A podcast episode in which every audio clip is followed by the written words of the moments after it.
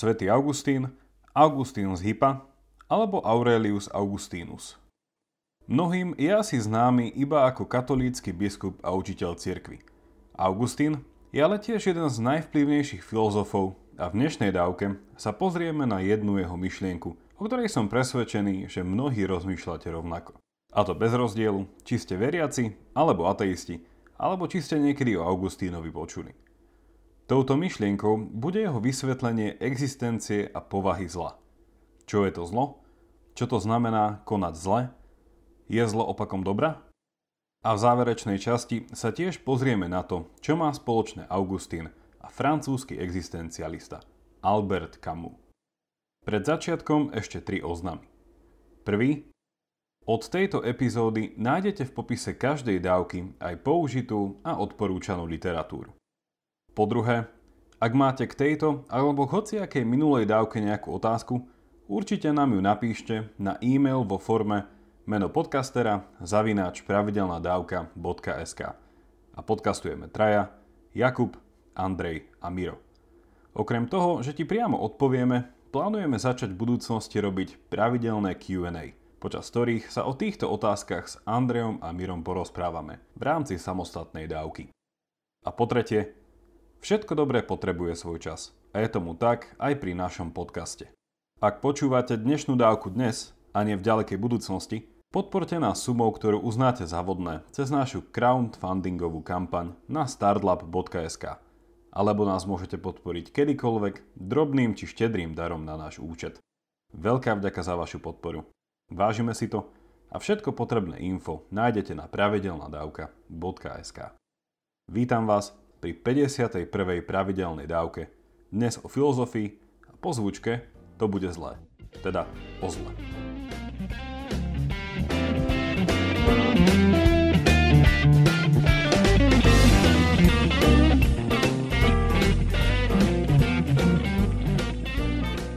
Augustín sa narodil v roku 354 v Tagente, vo vtedajšom meste dnešného Alžírska a v tejto krajine tiež v roku 430 vo veku 76 rokov zomiera. Táto časť Severnej Afriky sa neskôr stala provinciou Rímskej ríše a to vysvetľuje Augustínové latinské meno Aurelius Augustinus. Jeho rodičia nepatrili do najchudobnejšej vrstvy rímskej spoločnosti – i keď nevždy boli schopní zaplatiť mladému Auréliovi jeho štúdia. Augustín dokončil svoje štúdia v Kartágu a neskôr sa sem vracia učiť rétoriku, teda umenie presvedčivej reči, ktoré bolo na túto dobu najcenejším remeslom. A možno je tomu tak i dnes. Vo veku 28 rokov odchádza plný snov a ambícií učiť do Ríma, odkiaľ sa onedlho dostáva do Milána. Tu sa stáva cisárskym profesorom rétoriky a stretáva sa s biskupom Ambrózom, ktorý definitívne potvrdzuje jeho skepticizmus voči filozofii manikeizmu, podľa ktorej dovtedy žil a to viedlo k jeho konverzii. Po dvoch rokoch zanecháva svoju akademickú pozíciu a vracia sa do rodného mesta, kde sa venuje správe rodinného majetku, výchove svojho nemanželského syna Adeodata a písaniu. Adeodatus v mladom veku zomiera a aj táto skúsenosť vedie Augustína k tomu, že sa vo veku 36 rokov stáva kňazom a v roku 396 aj biskupom prímorského mesta Hippo. A to vysvetľuje, prečo ho tiež poznáme pod menom Augustín z Hippa. Tento krátky a dieravý životopis vynechal určite viac ako povedal, ale načrtol časť Augustínovej cesty, ktorá je pre dnešnú dávku dôležitá. Popri jeho kariérizme a hedonizme bol Augustín skutočne hlbavým človekom, ktorý sa len tak neuspokojil s hociakým vysvetlením. A je to práve táto jeho túžba po pravde, ktorá z neho urobila autentického mysliteľa, ktorý nakoniec začal žiť podľa toho, ako veril, že je najlepšie. I keď nie najľahšie. Táto jeho hlbavá autenticita ho tiež zapísala do dejín. A mohli by sme povedať, že toto zapísanie vlastne trochu aj uľahčil, keďže bol jedným z prvých, ktorý napísal niečo, čo mu dnes hovoríme autobiografia. Okolo roku 400, teda asi vo veku 46 rokov, napísal svoje životopisné dielo Vyznania, ktoré obsahujú nielen jeho život, ale aj množstvo filozofických úvah. Ich aktuálnosť naznačuje pri fakt, že napríklad prelomový mysliteľ takého kalibru ako rakúsky filozof 20. storočia Ludwig Wittgenstein sa v jednom zo svojich diel kriticky venuje práve Augustínovej filozofii jazyka a zmysluplnosti. Chcem sa s vami pozrieť na jednu z významných myšlienok, ktorá sa vo vyznaniach nachádza a ide o odpoveď na otázku, čo je to zlo. Otvorme túto myšlienku vysvetlením už spomínaného manicheizmu. Zjednodušene, Manichaizmus bolo isté teologicko-filozofické hnutie či náboženstvo pochádzajúce z Perzie, ktoré verilo v silný metafyzický dualizmus. Realita, teda všetko, čo existuje, je buď dobré alebo zlé. A dobro má podľa neho povahu duchovného, nemateriálneho bytia a na druhej strane zlo má povahu telesnú a materiálnu. Inými slovami, manichaizmus vníma svet ako boisko dvoch elementárnych síl, ktoré vždy existovali a existovať budú. Tým pádom dobro nikdy definitívne zlo neporazí a v ich boji ide o udržanie istého balansu. Môžeme povedať o udržanie kozmických síl v rovnováhe. Nakoľko to môže znieť prekvapivo, nielen priveľa zla, ale aj priveľa dobra môže škodiť. Zdá sa vám tento spôsob myslenia povedomý? Ak nie, určite si ešte raz pozrite Hviezdne vojny alebo ešte raz vypočujte Jordana Petersona. A dobro a zlo nahrate poriadkom a chaosom. Ak teda hovoríme o zle, manicheizmus tu vedie k jednému zaujímavému a asi neveľmi kontroverznému záveru. Zlo je opakom či protiváhou dobra. Je medzi nimi vzájomné napätie či konflikt. Sú ako keby spojené nádoby – ak hladina zla stúpa, hladina dobra musí nevyhnutne klesať. A naopak. Celkom intuitívne. Čo poviete? A do tejto zdanlivej intuitívnosti vstupuje Augustín s hlasnou námietkou. Ako môže byť zlo opakom dobra, ak je zlo iba jeho nedostatkom? Zopakujme ju ešte raz. Ako môže byť zlo konkurentom dobra, ak je iba jeho nedostatkom? Rozmeňme si túto námietku na drobné. Nedostatok je akoby nejaké prázdno. V úvodzovkách niečo, čo nie je. Napríklad diera v zemi je nedostatok zeme. A takisto diera v donatke, bejgli či fašiangovej šiške je nedostatkom cesta. Ak je teda niečo nedostatkom niečoho iného, samo o sebe to neexistuje. A jeho existencia je plne naviazaná a závislá od existencie niečoho iného. Diera v zemi je tak závislá od zeme, Diera v donatke od donatky. Augustín pokračuje vo svojej myšlienke a hovorí, že zlo je iba parazitom. Parazituje na dobre a bez dobra odumiera. Nemá živiny na existenciu. Zlo tak neexistuje samotné od dobra. Neby dobra, zlo nemôže existovať. Neby dobra, neexistuje potenciál na nič zlé. Podľa Augustína je tak lepšie nehovoriť o zle, ale o nedobre teda nedostatku dobra. Čo z tejto myšlienky vyplýva? Ak je pravdivá, dve radikálne a existenčne intimné veci. Poprvé, Augustín hovorí o tom, že dobro je tzv. metafyzicky nadradené zlu, čo znamená, že existencia zla je plne podriadená existencii dobra. Z toho ale vyplýva jeden podivuhodný záver. Ak je existencia zla závislá od existencie dobra, potom existencia dobra nie je závislá od existencie zla. A teda existencia ako taká je nevyhnutne dobrá, keďže ak by bolo niečo úplne, ale úplne a definitívne či absolútne zlé, nemohlo by to existovať. Pre Augustína tak platí, že všetko, čo je, je dobré. A zlým sa to stáva vtedy, keď sa to odkláňa od pôvodného dobra. Spýtajme sa napríklad otázku, kedy sa stáva človek zlým v momente narodenia? Pred narodením?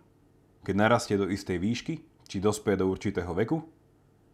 Podľa Augustína sa zlými stávame vtedy, keď zle konáme. Vtedy, keď sa rozhodneme niečo zlé spraviť. A toto je druhý záver, ktorý z jeho pohľadu na zlo vyplýva. Zlo nie je niečo mimo nás. Niečo tam vo svete. Nejaká zlá sila alebo vec, či dokonca všetko telesné a materiálne, ako to tvrdili manichejci. Podľa Augustína je zlo otázkou našej vôle. Zlo vytvára naše nedobré rozhodnutie, keď chceme niečo, čo sa odkláňa od dobra. Zlo je tak zo svojej povahy vlastné iba bytostiam, ktoré sú schopné zamýšľania sa, chcenia a rozhodovania, ktoré majú slobodnú vôľu konať podľa vlastného presvedčenia. Zlo tak nie je o tom, čo robím, ale ako to robím, s akým úmyslom. A je to práve úmysel či úmyselné konanie, ktoré je odrazom našej vôle. Toho, čo chceme, toho, ako sa rozhodujeme. Zrekapitulujme si ešte raz túto Augustinovú myšlienku, a to od konca smerom k začiatku. Je asi intuitívne pravdivé, že zle konáme iba vtedy, keď konáme niečo nedobré, a to úmyselne. Poznáte ten prípad, že vás niekto zahriakne a vy sa so spravodlivým hnevom obránite tvrdením, to nebolo úmyselné, to bolo nechtiac. A z toho vyplýva, že zlo, ktoré konáme, je závislé na našom rozhodnutí a nie naopak. Zlo potrebuje, aby sa pre niekto rozhodol. Dobro naopak nič nepotrebuje, len si ho musíme uvedomiť. Inými slovami, dobro je východzia pozícia, nie cieľová stanica. Dobro je podľa Augustína to, k čomu sa vraciame. A to je neoplatonická myšlienka, o ktorej už bolo čo to povedané v 26. pravidelnej dávke o Platonovej jaskyni. Ak je teda zlo otázkou našej vôle a nie povahy sveta, ak je existencia dobrá a zlo je iba jej korupciou, narušením, potom sa dostávame k Augustinovej prvotnej hlasnej námietke, že zlo je konec koncov iba nedostatkom dobra. Je parazitom a nie živiteľom, ale súčasne je tajomné a paradoxné, ako diera, ktorá síce neexistuje, ale predsa do nej môžeme padnúť. Túto dávku chcem ukončiť nadviazaním na niečo, o čom som hovoril v 49. dávke o Kierkegaardovi, existenčnej úzkosti a autenticite. Ak by sme sa spýtali otázku, koho z nedávnych mysliteľov Augustín významne ovplyvnil, jedných zmien je Albert Camus, francúzsky filozof, spisovateľ a novinár, držiteľ Nobelovej ceny za literatúru a ako aj Augustín, rodák z Alžírska. V dávke o Kierkegaardovi bol Camus spomenutý ako jeden z existencialistov 20. storočia. A teraz môžem dopovedať, že jeho dizertačná práca bola venovaná práve myšlienkam jeho rodáka Augustína. V čom sa ich filozofie prelínajú? Camus vnímal realitu a existenciu ako absurdnú. Poviete si možno, absurdný znamená zlý, a ak je existencia absurdná, a teda zlá, tak je Camus asi na míle ďaleko od Augustína. Trik je ale v tom, že absurdnosť bytia, teda jeho nezmysluplnosť, vôbec nemusí hovoriť nič o jeho dobre či zle. Absurdnosť je epistemická kategória, a teda hovorí o poznaní. Kamu, podobne ako Kierkegaard, vnímal svet ako nepochopiteľný, a to hlavne z toho uhla pohľadu, že to, čo potrebujeme pre život najviac vedieť, je práve to, čo poznať nikdy nemôžeme. Sme ako keby odsúdení na nevedomosť a ak neviem, či konám dobre, môžem potom konať vždy zle. Tým pádom by som nemusel či nemal konať vôbec, ale keďže žijem, rozhodovať sa a konať musím. A z tohto seba uvedomenia pramení absurdita môjho života. Čo na to Augustín? Ako bolo povedané, preslávil sa napísaním vlastného životopisu. A je to práve táto metóda introspekcie, teda seba dopytovania, pohľadu a zahlbenia sa do seba, ktorá je postavená na už spomínanom predpoklade. Ak neexistuje nič, čo by bolo úplne zlé, tak potom aj v najhoršom človeku je stále viac ako štipka dobra. A keďže sa Augustín v istom bode považoval práve za najhoršieho z najhorších, vybral sa overiť svoju vlastnú teóriu a hľadať dobro hlboko do svojho vnútra. Čo tam našiel, si už prečítate sami v jeho význaniach. Ale je to práve táto potreba introspekcie a pohľad na seba samého v pravdivom svetle, ktoré sú silne prítomné v existencializme. Camus ako Augustínov žiak vnímal, že na to, aby sme sa naučili žiť s nezmysluplnosťou, teda tajomnosťou vlastného bytia, ju nemôžeme vysvetliť a pochopiť. To vzhľadom na jej absurdnosť ani nie sme schopní. Ale aj napriek tomu nemôžeme prestať rozmýšľať. A to, čo by sme mali robiť, je upriamiť našu pozornosť do nášho vlastného vnútra a hlbavo prebádať našu vlastnú existenciu. Samozrejme, možno neprídeme na jej zmysel, Ale možno práve spolu s Augustínom prídeme na to, že to, že sme, je dobré. A i keď nevieme prečo, náznak dobra vlastnej existencie môže byť tá nevyhnutná štípka iracionálnej nádeje, ktorá spraví náš život znesiteľným a možno aj šťastným. Počuli ste o Sisyfovi? Postave gréckej mytológie, ktorý bol odsúdený väčšine opakovať tú istú nezmyselnú činnosť? Akú? Vytlačiť balvan na vrchol kopca, ten odtiaľ vždy spadol nadol a Sisyfus ho musel donekonečna tlačiť opäť hore.